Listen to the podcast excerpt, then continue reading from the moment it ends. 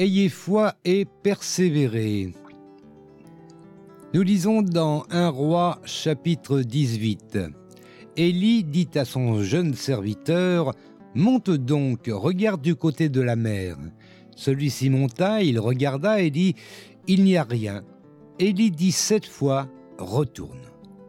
Élie avait parlé, la famine allait prendre fin. Il ordonna à son serviteur d'aller regarder du côté de la mer pour voir l'accomplissement de cette prophétie. Mais quand le serviteur regarda, il ne vit rien qui pût le confirmer.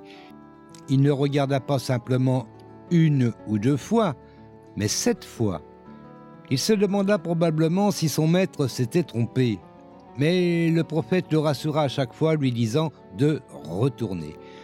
Enfin, au septième voyage, il vit quelque chose. Oh, rien de bien remarquable, un simple petit nuage.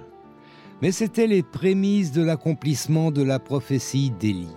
Chaque mot avait été vrai, et elle s'accomplissait en temps voulu. Combien de fois ne faisons-nous pas ce type d'expérience? Nous lisons la parole de Dieu, nous entendons sa voix, nous avançons par la foi et nous obéissons. Mais peut-être ne voyons-nous pas de résultats immédiats. Au lieu de solutions, il nous semble que les problèmes se multiplient. Au lieu de la victoire, nous avons l'impression que nous rencontrons davantage d'opposition, voire la défaite. Dans ces conditions, il est facile de renoncer ou de nous décourager de nous mettre en colère. Nous pouvons penser que nous n'avons pas entendu Dieu correctement, ou que nous l'avons mal compris, ou encore que notre foi est vaine. Dans des moments pareils, rappelons-nous l'importance de la foi et de l'obéissance, ainsi que la persévérance du serviteur d'Élie.